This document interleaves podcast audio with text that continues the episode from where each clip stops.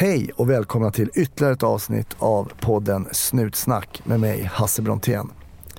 Jag vill rikta ett stort tack till er som har skickat ett litet bidrag via Swish. Och det kan man fortfarande göra om man känner för det, stötta podden.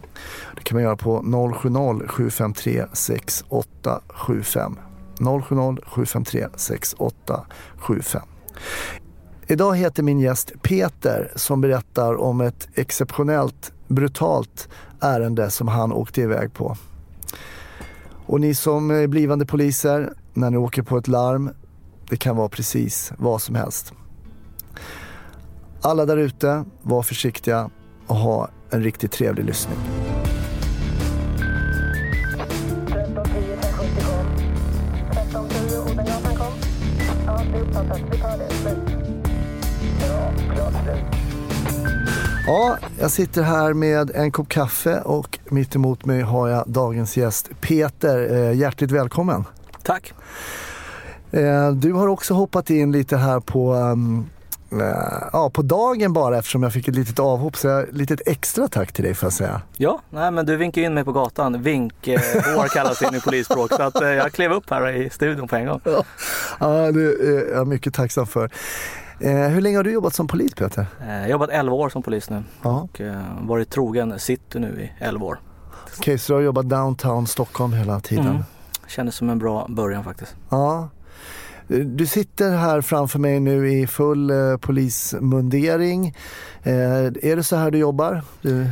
Ja, jag har en lite eh, specialroll kan man säga inom polisen. Jag jobbar i yttre tjänst som det kallas, Mm. i uniform och åker sån här klassisk radiobil. Svarar på 112 jobb och hjälper allmänheten och griper rånare och biltjuvar och så vidare. Mm. Sen har jag lite sidouppdrag inom polisen. Okej. Ganska stora sidouppdrag då, ansvarsområden och så.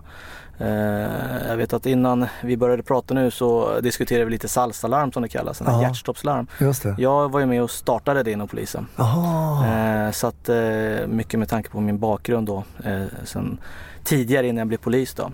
Så att, vad gjorde du då? då? Nej, då, dels jobbar jag på akutkliniken på SÖS. Okej. Eh, och sen så jobbar jag på ambulansen här i Stockholm i drygt sju år faktiskt. Så att det här med sjukvårdsbiten har väl legat mig varmt om hjärtat och det blev väl så att cheferna kanske tyckte att jag hade lite att ge eh, och bidra med. Så att eh, inom polisen idag då så är jag ju någon slags sjukvårdskoordinator och ansvarig för det här med livräddning i Region Stockholm nu då. Okej. Eh, för Salsa bland annat och ta fram nya sjukvårdsprodukter och så vidare och sakkunnig i många områden när det gäller sjukvårdsbiten då från folk som frågar och så. Men vad var drömmen då, då när du var yngre? Var det att bli ambulanssjukvårdare eller var det att bli polis? Det var inget av det faktiskt. Ja, det var inte Nej, det. ehm, det jag gjorde innan jag började inom sjukvården, det är en ganska rolig historia varför jag blev ambulanssjukvårdare och sen polis. Eh, jag började faktiskt inom media. Okej. Jag höll på med tv-produktion och filmproduktion tidigare. Jaha. Eh, var till och med nere, inte då som deltagare som tur är, men, men nere på Maldiverna i eh, tre månader faktiskt. Vad var det då? Robinson? Nej. Nej, det var ett annat datingprogram som jag jobbade med. Okej, okej. Och jag kan förtydliga att jag var verkligen inte deltagare utan jag jobbade bakom produktionen. Men jag höll på med det i nästan tio år. Och en av de senare produktionerna som vi gjorde då, det, det var en eh, sjukhusserie som heter OP7 som gick på kanal 5.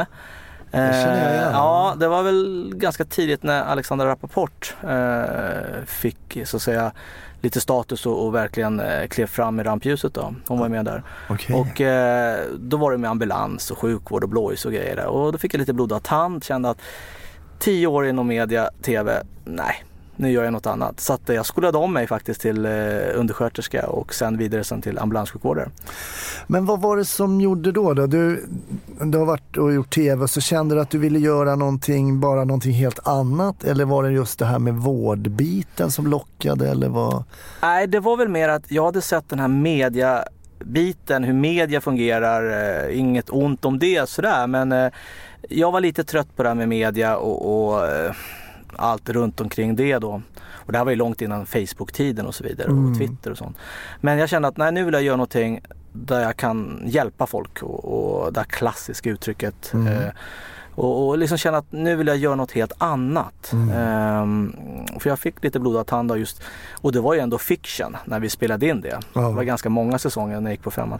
Ehm, Men det är så folk blir poliser också, de ser polisfilmer och så. Ja, det, det, eh, så kan det vara säkert. Så kanske det är för dig. Nej, men det var väldigt, jag kände att nej, men det här vill jag göra. Så att jag bestämde nu på dagen liksom, att nu, nu hoppar jag av tv-produktioner och så vidare. Eh, och så började jag plugga inom sj- sjukvården. Det var något helt annorlunda liksom. Från, ja. Men vad är det här med att hjälpa folk? Var kommer det ifrån för dig? Hur, hur, jag menar om du inte alls hade den inriktningen först, du jobbar med media, tv-produktion och så plötsligt känner du att du vill börja hjälpa folk. Var, kom- var kom den tanken ifrån tror du? Jag eh, har ju alltid haft yrken tidigare då där, där man har jobbat med människor. Ja. Och eh, du vet ju också som tv-produktion, man är, det blir som en familj. Särskilt vid större tv-inspelningar och långfilmer. Man blir som en familj, man blir ganska tight, man, man umgås mycket privat och, och liksom lär känna varandra väldigt väl. Och hela tiden där jobba med människor och, och eh, det, det har liksom varit något som jag varit intresserad av. Och då blev sjukvårdsbiten, sen var det spännande. Mm. Eh, jag menar, som sagt vi gjorde ju fiction och men, men idéerna kommer från verkliga fall. Liksom. Mm. Och då kände jag att ah, men det här, få, få, få vara med och rädda livet på någon Mm. eh, som vi hade i något avsnitt där. Då. Och det var väl typ som ett salsalarm då. då. Eh, och, och nej, jag gick igång på det faktiskt. Eh, sen var det väl lite blåljus och sådär. Man kände att nej, men det här är kul. Eh, så jag började då att plugga. Och Ja. sen eh, började på sjukhus, eh, akutavdelning och akuten och så. Och sen, där blir det automatiskt att man kommer in på ambulansen för då blir det ju samma sak där. Det kommer upp ambulanspersonal med, med raffiga kläder och reflexer och ska hämta någon gamling som ska vidare någonstans. Så känner man, ah, det där vill jag göra. Så att, eh, Var det för att du kände att det hände mer där? Var mer... Ja, det, det, det, det, var lite mer action. Ja. Det ska jag inte sticka under stolen med. Eh, Och så är man tvungen att gå någon ytterligare utbildning då om man vill bli ambulanssjukvårdare? för då, det eller? man kräver då att man ska jobbat inom eh, slutenvården då, typ akutmottagning eller liknande då ett par år för att få erfarenhet. Och sen söker man vidare till en speciell skola för, för ambulanssjukvårdare och så vidare. För det måste väl ändå vara en- ganska bra omsättning på fall på akuten i Stockholm Mm. ändå?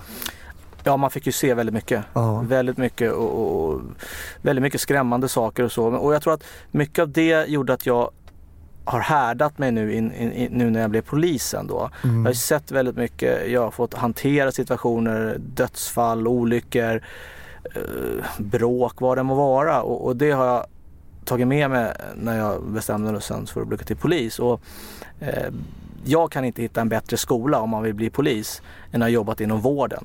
Just det här med människor och situationer som ändras hela tiden. Ehm, så jag har haft oerhört nytta och jag är jättetacksam för att jag började i den banan. Så att säga. Det kan jag absolut förstå. Jag tror jag har nämnt det här i podden tidigare att jag var alltid så jag blev alltid så lugn när akutbilen kom eller Mm. ambulansen kom med experterna. Mm. Och det hade ju varit såklart fantastiskt om jag hade haft den kunskapen Mm. själv. Det hade ju inte jag innan jag kom då. Så att, och ha den dubbla eh, kunskapen måste ju ha varit oerhört Mm. eh, bra. Jag kan tänka mig det. Jag, jag får ju det av kollegor. Det fick jag väl jag från första dagen då.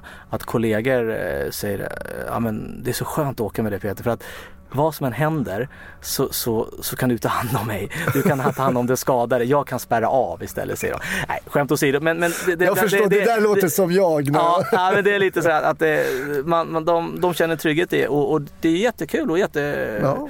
skönt att höra liksom att folk känner förtroende för en och så. Och, och jag har känner att jag har haft väldigt mycket nytta av vårdbiten innan man blev polis. Då.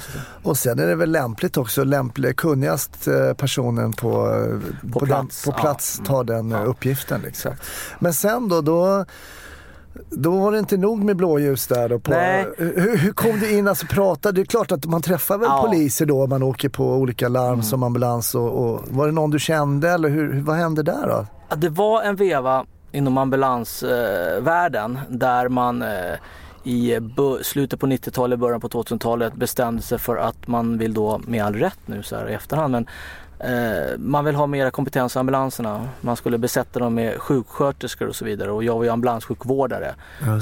Eh, så jag fick så att säga, officiellt inte ge medicin men det kunde sjuksköterskorna göra.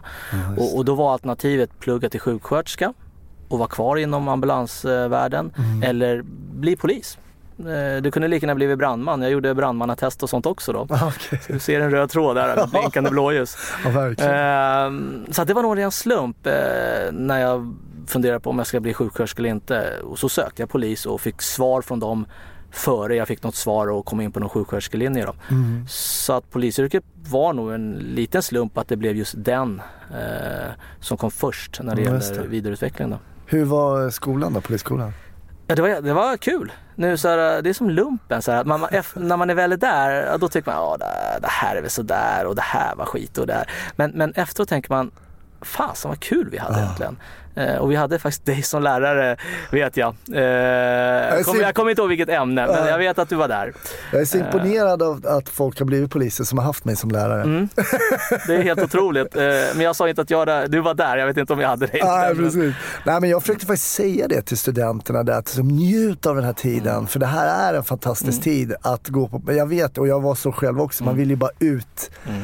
Och, liksom, och jobba och slita och, och sådär. Men det är en härlig tid på skolan faktiskt, som, man, som du precis säger nu, tänker tillbaks på sen. Ja. ja, då gick du, ska jag säga, skolan mellan 2004 och 2006 någon gång där då? Mm. Stämmer. Just det. Det var exakt den perioden där. Ja. Tror, jag tror, om jag minns det nu, eh, började någon gång 2004-2005 där. Så, Ja. så det var i samma veva där. Ja. Eh, Och sen placerad i city då i Ja, Stockholm så direkt? då fick man välja då och önska om man ville vara i city, söderort eller västerort som det kallades då. Eh, och jag valde city. Eh, Ja. Många tyckte att eh, men city, det ska du inte ta. Det är bara massa snattare och fyller och grejer.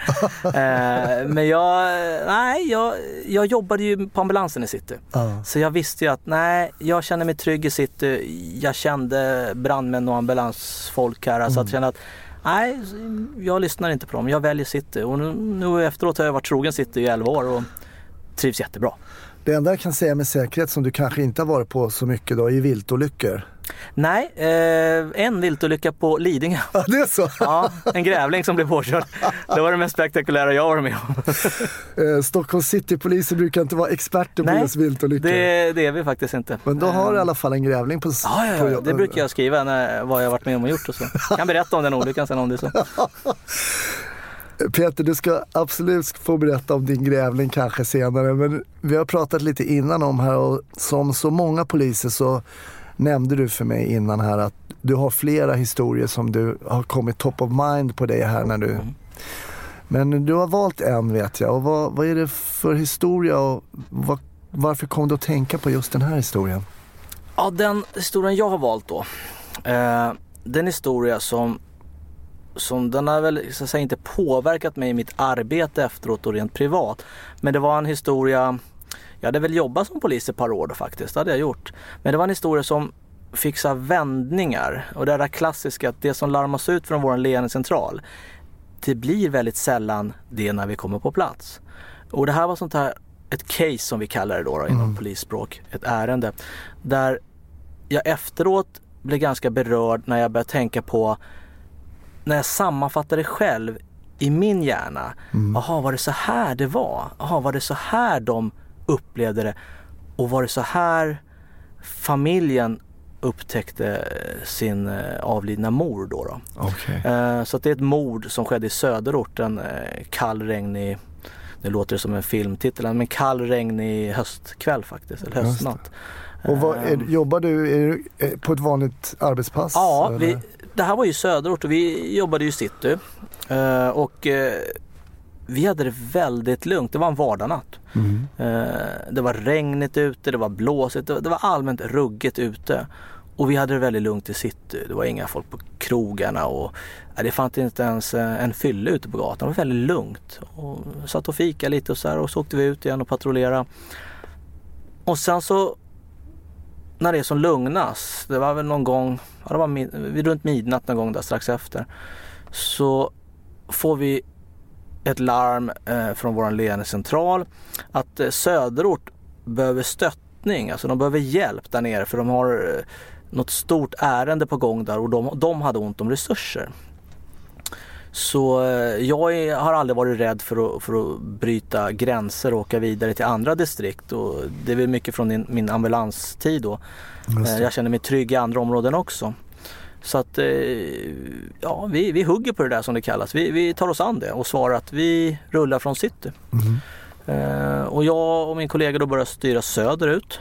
Eh, vi får ju ganska snabbt en sån här insatskanal som det kallas. kan hur går jobbet ut då? Vad, vad är det som sägs? Jobbet, det, det jobbet som går ut, ja, det jobbet initialt? som går ut, det är egentligen, från början är egentligen väldigt banalt. Det, det vi får är att den radiobilen jag satt i då, då, att ni får åka ner till söderort och stötta, hjälpa söderort i ett, eh, i ett eh, ganska känsligt och eh, speciellt ärende.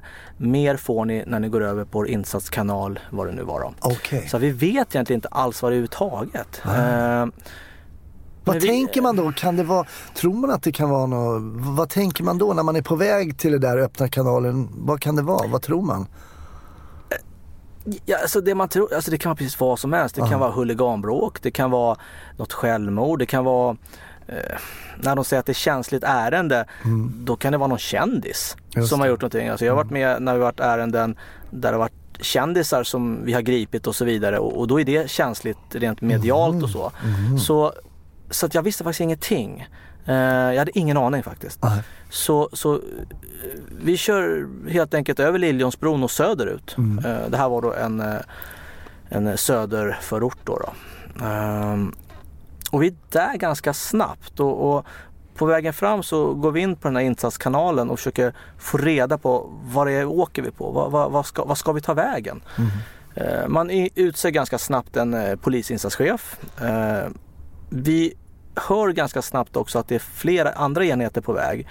Bland annat då piketen, eh, flera ambulanser och även räddningstjänst. Oj. Och då vet ju du som gammal polis att det man tror då, ja, det är väl någon brand, tänker man då. Liksom. Ja.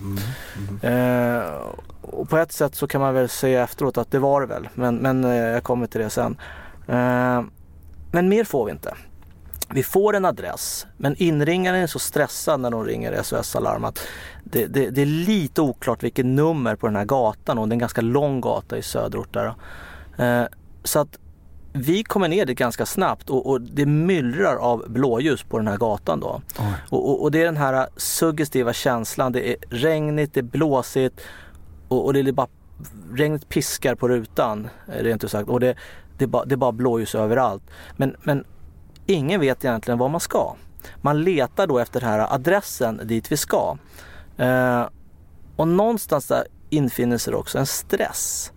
För att polisinsatschefen får, får eh, i sin information då eh, uppifrån som säger att eh, eventuellt något grovt våldsbrott är det som har skett. Men, men nu har man tappat kontakten med eh, inringaren då som det kallas. Okej. Och, och det brukar oftast betyda att det är allvarligt. Eh, att någon då har blivit nedslagen, kanske till och med blivit eh, dödad eller någonting som gör att Just det, den som har ringt in så att Ja. säga kanske inte är förmögen att prata Nej, med. och, och i det här fallet var man väl då lite osäker på om det var den drabbade som ringde eller om det var ett vittne.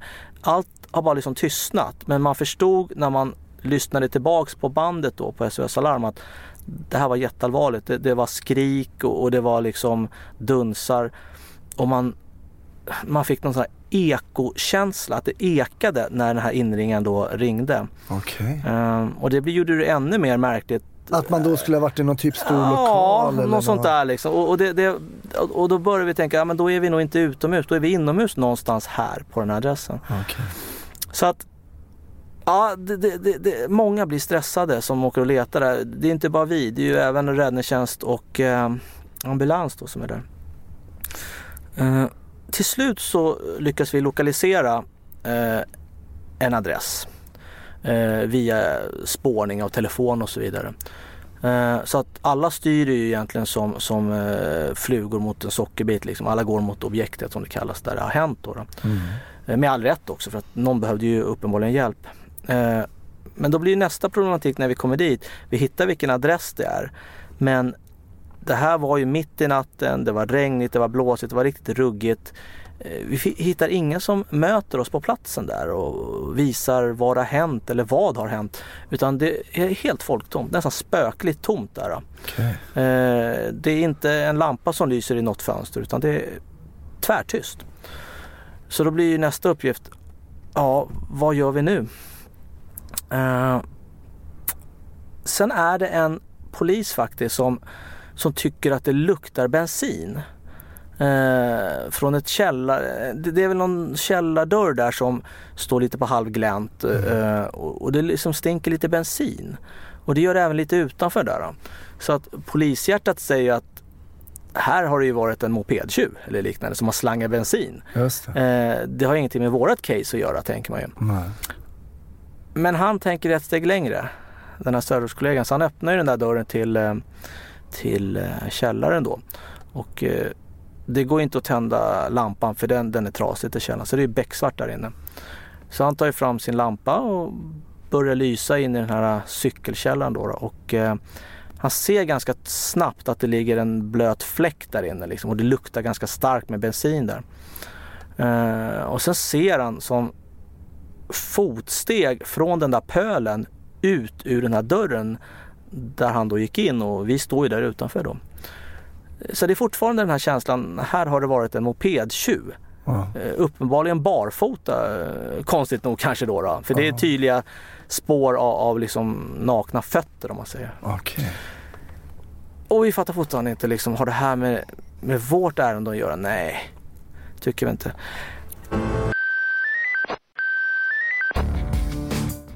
Under loppets gång så framkommer det mer uppgifter då. Att eh, man, vittnen ringer in och säger att man har hört en kvinna skrika hjärtskärande ljud på hjälp.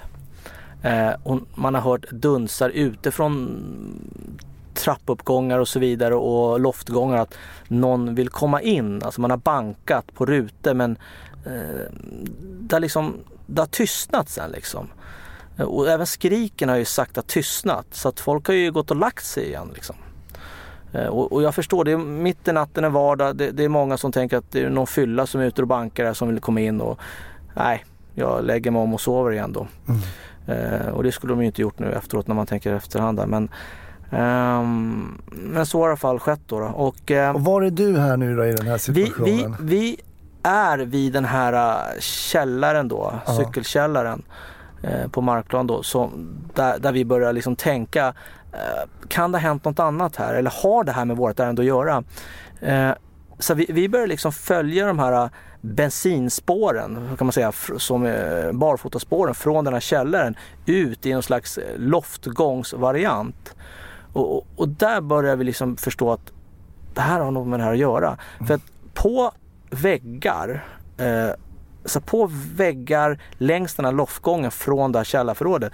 Jättemärklig känsla, men, men det känns som att det är någon som har skrapat sig själv längs väggen. Det är sotavtryck, det är blod, inte så mycket blod, men lite blodavtryck vid handtag till trapphus längs den här eh, loftgången. Då, då. Okej. Eh, och, och det är det doftar väldigt fränt. Alltså det, det, om man någon gång har varit med om och känt hur, hur, hur så att säga kött luktar om det har brunnit, alltså en, en brand, ett djur, nå, någonting.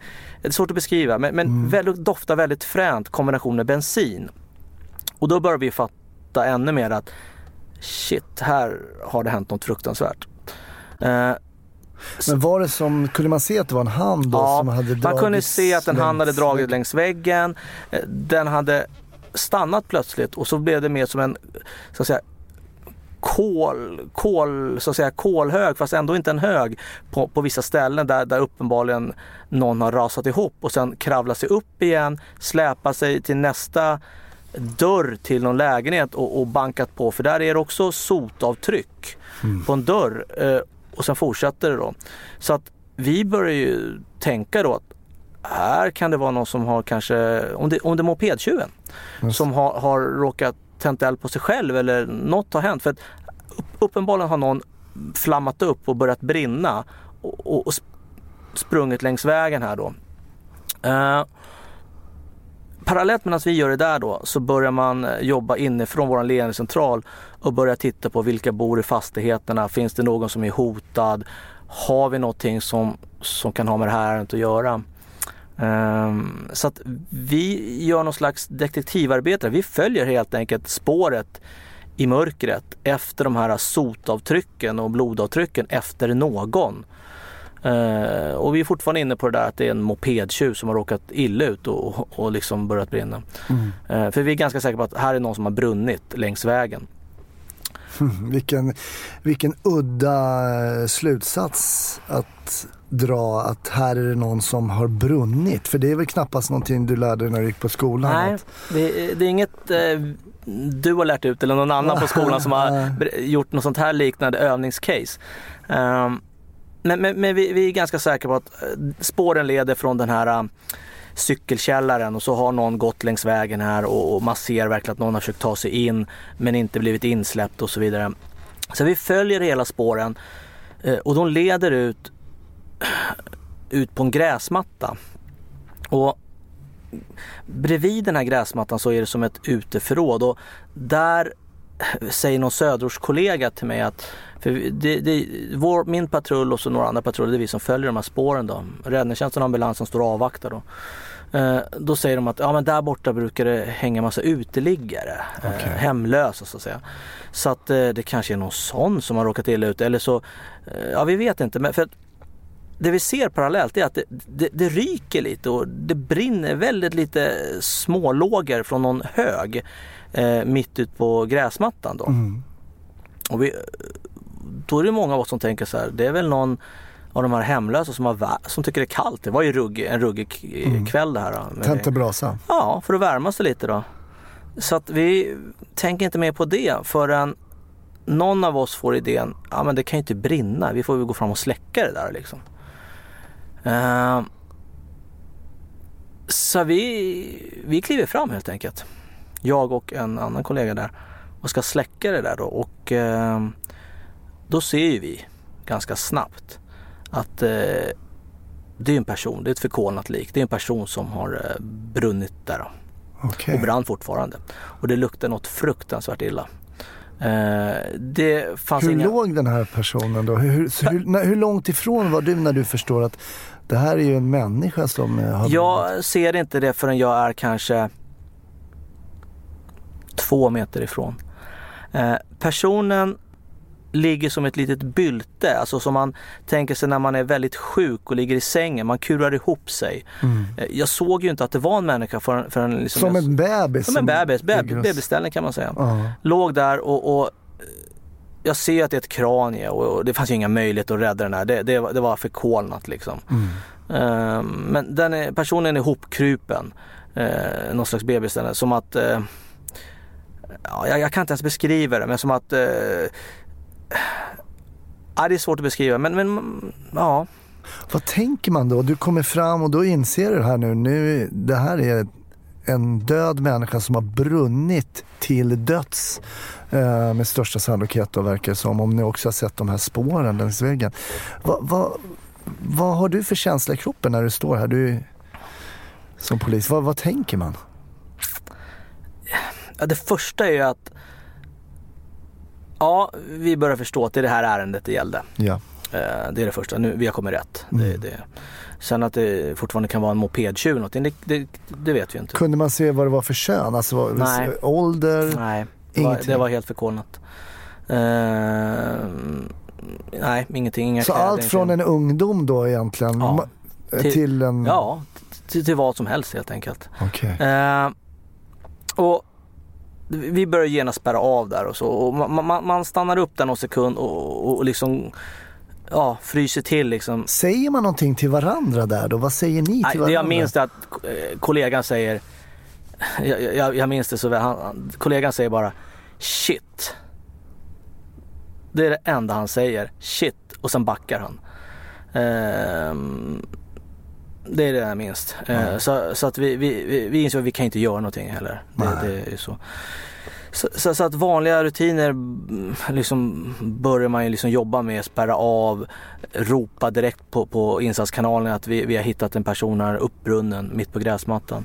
Och, och det blir lite ganska livligt där då och, och ambulansen springer fram men vi, vi säger direkt ni kan inte göra någonting. Det, det, det är helt kört liksom. Brandkåren kommer fram med, med, med liksom handbrandsläckare och allting men, men det går inte att göra någonting. Det, det är kört. Så att alla, alla, blir, alla stelnar till lite så här liksom att Satan, det, det, det här var inget trevligt. Eh, Kunde Så- man se ansiktet eller? Vad, Nej, det, det, nej, ansiktet låg snett neråt så det gick inte heller att se. Ja, Där var det inte gick att se om det var man eller kvinna eller ett barn eller en vuxen. ja. Ehm, grannar och sånt börjar ju se att det, alla blåljusen och att vi står där nere på gräsmattan Mm. eh, mattan nedanför eh, loftgångarna. Så de börjar titta ut där. Just det. Eh, och undrar vad det är. De, de tror att det är bara något som har brunnit liksom. Så de fattar inte heller vad det är. Eh, jag minns så väl att det, det är, jag kommer inte ihåg åldern, men men det, det är två tjejer som, som sticker ut huvudet, eh, barn, ungdomar Mm. som sticker ut huvudet från, från eh, en dörr eller ja, på några loftgången och tittar ut. Och, och jag tänker inte mer på det. Men, men, men någon av dem börjar skrika Mm. ganska speciellt ett tag där och försvinner in sen igen. Eh, och that's it, det, liksom, det, det, det minns jag så väl. Eh, men det blir inget mer av det just då. Eh, sen visar det sig då eh, efteråt då här och sen när, när, när allt har lagt sig och man börjar få koll på bitarna så visar det sig att det, det är ett brutalt mord som har skett. Okej. Eh, det är ingen mopedtjuv. Nej. Eh, utan, eh, utan att gå in på för mycket detaljer, det här är många år sedan i och för sig, men det är en familjerelation, Mm. eh, ett familjedrama. Eh, där eh, en i familjen har bestämt möte med eh, sin exman alternativt exfru. Eh, jag vill inte gå in på vad exakt där, men, Ja, men eh, u, eh, u, u, mitt i natten där då. Och man har då bestämt, uppenbarligen då bestämt eller blivit intvingad i det här cykelrummet då. Eh, där har det uppstått bråk och det är väl det då allmänheten har hört då att det har varit bråk, de har ringt. Eh, tillika även då den här målsäganden, den drabbade, har uppenbarligen ringt också för att man hittar den här mobiltelefonen från den döda och så har jag för mig i det här samma förråd. Då, då. Och det är väl det som har ekat det jag berättade om förut Just när någon har ringt och begärt om hjälp och sen har Mm. det tystnat. Eh, det är det jag minns eh, för mig. Och sen har det uppstått bråk där inne. En, den gärningsmannen då i det här fallet då har ju då hällt bensin över målsägaren. Eh, sprungit tänt på. Mm. Sprungit därifrån. Eh, stängt dörren efter sig. Eh, så att i det här eh, lilla eh, cykelförrådet så har, ju då, har ju den här då eh, målsägaren då börjat brinna, flammat upp. Eh, I panik då har eh, han eller hon då om man uttrycker sig så eh, lyckats ta sig ut genom det här cykelförrådet brinnande.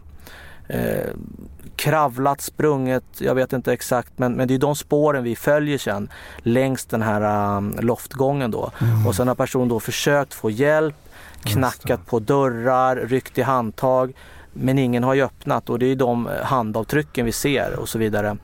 Eh, och rasat ihop eh, uppenbarligen av eh, utmatthet och så vidare. Men lyckas kravla sig upp igen och släpa sig totalt då från källarförrådet eh, ut på gräsmattan då där man senare avlider. Kan det vara en sträcka på 40 meter kanske och det, det, är, så, det är så tydligt där man följer de här Så man spåren. har alltså brunnit hela vägen? Hela vägen. Från, eh, Som en brinnande fackla har man gått där och försökt få hjälp. Eh, Men ingen har öppnat för det är mitt i natten då.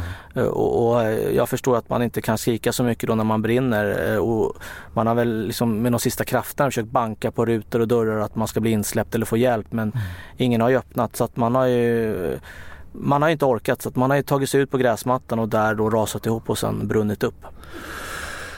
Okej, nu avslöjar inte du om det här är man eller kvinna men om vi tittar statist statistiskt på det här så kan man väl säga att det lutar kraftigt mot att den som brann var en kvinna och den som hällde bensin var en man. Men det kan vi ju låta vara osagt. Men vad gör du här när du åker hem från ett sånt här pass, kommer hem till din familj? Eh,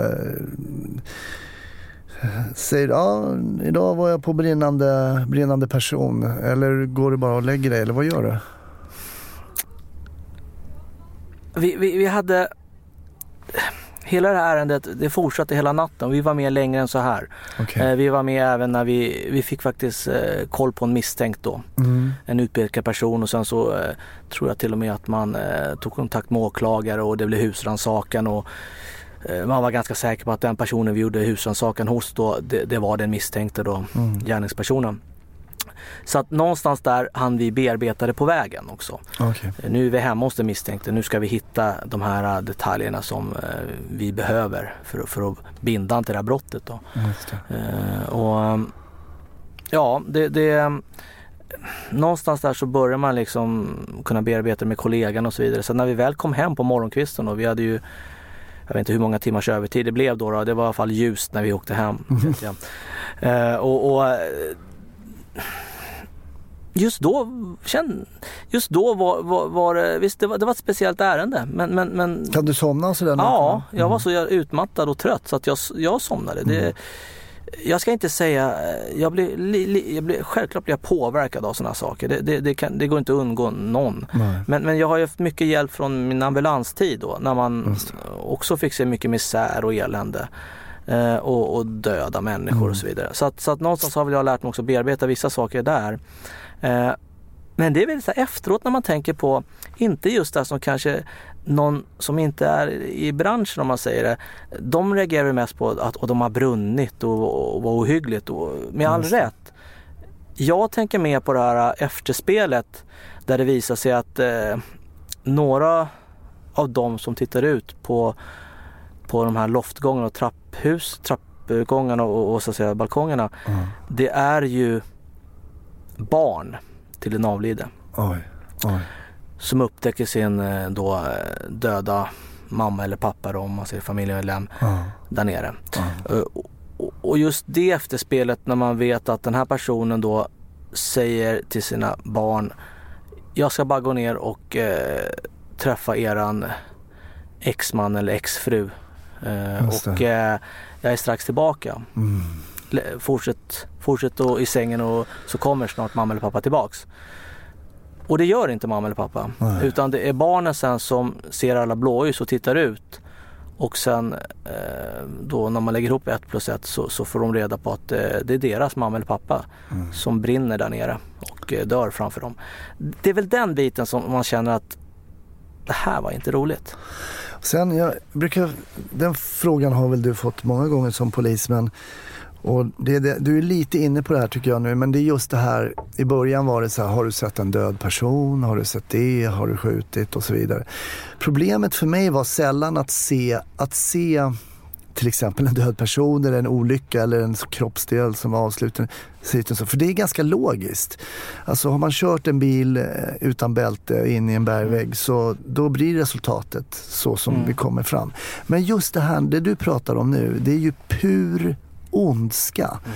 Att eh, hälla bensin på en människa, tända eld på en människa. Det är någonting som för mig, jag har varit på ärenden, inte när, när folk har eldat på andra, men där man efteråt inte kan förstå hur vi människor kan behandla andra människor.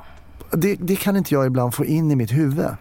Alltså hur kan en människa hälla bensin och tända eld på en annan människa? Det, Som dessutom har haft en familjerelation och i det här fallet då även gemensamma barn. Just det. För tittar vi på logiken med att hoppa från ett, en tredje våningen och, det, där finns det ju någonting väldigt, väldigt logiskt. Men just det här med att bränna en fyraåring med en cigarett till exempel eller att tända. Det finns ju ingen logisk tråd. Eh, Och det är det som jag tycker kan ha varit jobbigt för mig ibland när jag inte får ihop hur människor beter sig. Och, eh, kan du, kan du, har du tänkt i någon liknande bana sådär att människors beteende, för du måste väl ändå vara med om mycket korkade och Ja. eh, onda beteendemönster. Ja, ja och, och jag håller med dig där Hasse. Det, det, som, det som... Samtidigt känner jag så här, det kan låta hur tragiskt som helst att jag har blivit så avtrubbad. Men, men det känns som att jag blir inte förvånad längre. Det, det, det familj och vänner säger till mig, men alltså du, finns det verkligen sådana där? Alltså hur kan de? Lite som du ställer frågan nu till mig. Ja. Och, och, och jag svarar som att jag, jag, jag, att jag inte påverkar, självklart är ju det, men att som att ja, de finns överallt. Ja. De, de finns runt oss just nu. Mm. Eh, tyvärr är det så pass illa och det Jag, funderade och självklart lite som du också, att, att hur kan folk ens tänka och göra sådär? Men jag har sett så mycket genom åren, från ambulanstiden till, till polistiden här nu, där, där jag blir inte längre förvånad. Det Mm. finns så många människor som då är psykiskt sjuka eller psykiskt störda hur man nu vill uttrycka det. Eh, som gör sådana här galna saker. Och, och de är så pass sjuka inombords att de, de ser inte det som att det här är det brutalaste jag kan göra. De ser det som att det här är ett sätt att, att, att, så att säga, ta livet av den här personen. De kunde lika gärna hitta på någon annan knasig grej. Ja, vi och normala människor, vi, vi- vi ser det mer som att det här var riktigt brutalt och, och sliskigt. Men jag tror inte att de ser det som det utan det här är ett sätt att ta livet av en person. Det kunde ha varit ett annat. Vet du vad som hände? Det är så att ni fick en misstänkt, en, eh, misstänkt person. Vet du om det blev någon fällande dom? Mm. Ja, det eller? blev det. Det blev det? Mm, Det var rätt person och så vidare. Ja, det var så. Ja, och, och det, det var ju tack vare eh, mobilspårning, telefonsamtal, man hittade målsägarens mobil. Eh, de här barnen hade ju stor del i det också för att den här eh, perso- mamman eller pappan, om, man nu säger så, till barnen som var i lägenheten då, den drabbade, sa vem den skulle gå ner och möta. Ja, så- att man kunde binda ihop det här till slut, och det- ganska ordentlig säck. Eh, och det, man fick fällande dom och så. Eh, och på något sätt känns ju det som att ja, det var väl skönt att man fick ett avslut sådär. Annars hade det varit väldigt brutalt om man hade fått ett olöst mord bara så här. Och, Mm. och som du sa, vem ville den här mamman eller pappan så här illa? Och sen har man inte fått någon. Vet du vad det blev? Det straff eller blev... Det blev straff. Det, det, alltså det blev ju ett mord och, och det blev lite andra brott i det här också. Okej. Eh, och det här, var ganska, det här var några år sedan. Jag var relativt ny som polis då. Men eh, det, det, blev fällande dom ganska kraftigt. Ja, okej. Det här Peter kan man ju förstå är ett ärende som, som poppar upp hos dig eh, oerhört brutalt. Jag brukar alltid avsluta med att fråga min gäst om de kollar på eh, polisserier eller någonting på tv. Är det någonting du gör? Eh, ja, alltså eh, både ja och nej. Jag, jag, jag, jag följer inte slaviskt eh, sådana här 112 program och så vidare. Min, min son tycker det är spännande. Ja. Sånt där är ju Kolla vad pappa. Ja, lite sådär. Men, men det är klart man har följt dem lite och sådär. Eh, men men eh, jag ska följa i höst nu så, eller förlåt, i vår här nu.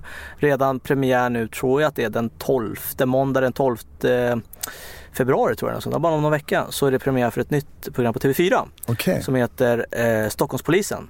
Ja, okej. Eh, och, och det programmet kommer jag nog följa av olika anledningar. Eh, det, Är du tillbaks till media nu eller? Är du, är i mediebranschen? Jag nu? knappt säga det men ja. Eh, ja men det, det, det, ja, det, det, det programmet handlar kort och gott om att eh, man får följa polisens vardag. Men, men det är så att säga uncut om man säger. Det är lite som, eh, och det här är inget illa om 112, absolut inte, de programmen.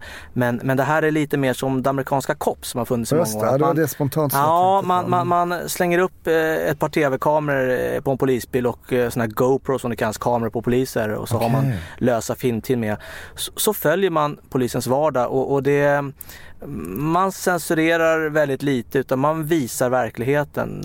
Eh, den brutala verkligheten. Det, det, det finns en del brutala eh, inslag i det här programmet och det är liksom så här ser det ut när Svensson går och lägger sig på kvällarna. Då är det den verkligheten vi möts av vad det gäller hot och våld och våldsamheter. Så att eh, Sen råkar jag ju vara med i det programmet, en av de här uh, huvudpersonerna. Men, men äh, det, det ska bli spännande. Det har fått väldigt mycket publicitet nu innan den ska börja sända så att folk är otroligt nyfikna uh, på det här programmet och, och följa så att säga uncut. Ja. Det är det här som händer. Spännande. Det, det är väl så att man får kika på det själv också den 12 februari. Den brutala verkligheten nämner du Peter och den har du också berättat om eh, just gällande mm, brutalitet i det ärendet där en kvinna blev uppeldad. Eh, stort tack Peter eh, för att du ville vara gäst här i Snutsnack. Tack själv.